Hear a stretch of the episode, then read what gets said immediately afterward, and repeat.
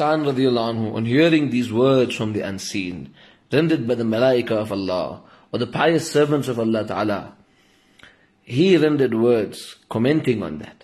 لقد خاب قوم زال عنهم نبيهم وقدس من يسري إليهم ويغتدي. ترحل عن قوم فضلت عقولهم وحل على قوم بنور مجدد.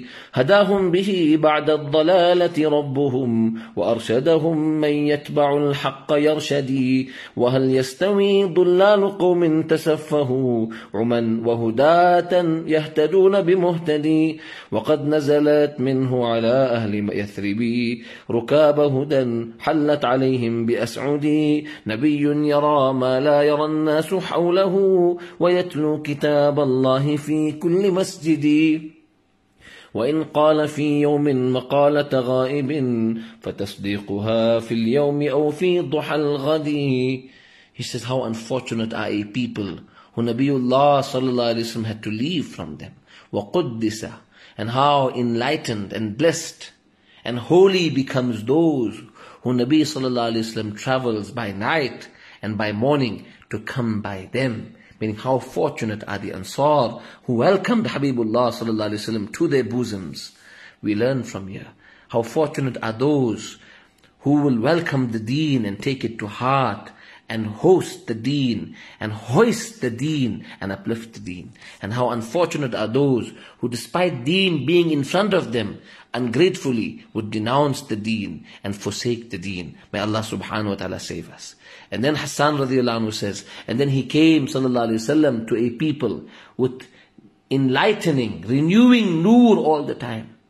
And he guided them. And Allah guided them after astrayness through Muhammad sallallahu alayhi wasallam. And he who follows haqq will be rightly guided. Then he says, how can two nations be equal? Those who foolishly turn away from him blindly and those who follow al-muhtadi, the guider, Muhammad sallallahu alayhi wasallam. Then he explains Nabi sallallahu alayhi wasallam's sifat, that Allah shows Nabi sallallahu alayhi wasallam such happenings that people around him can never see.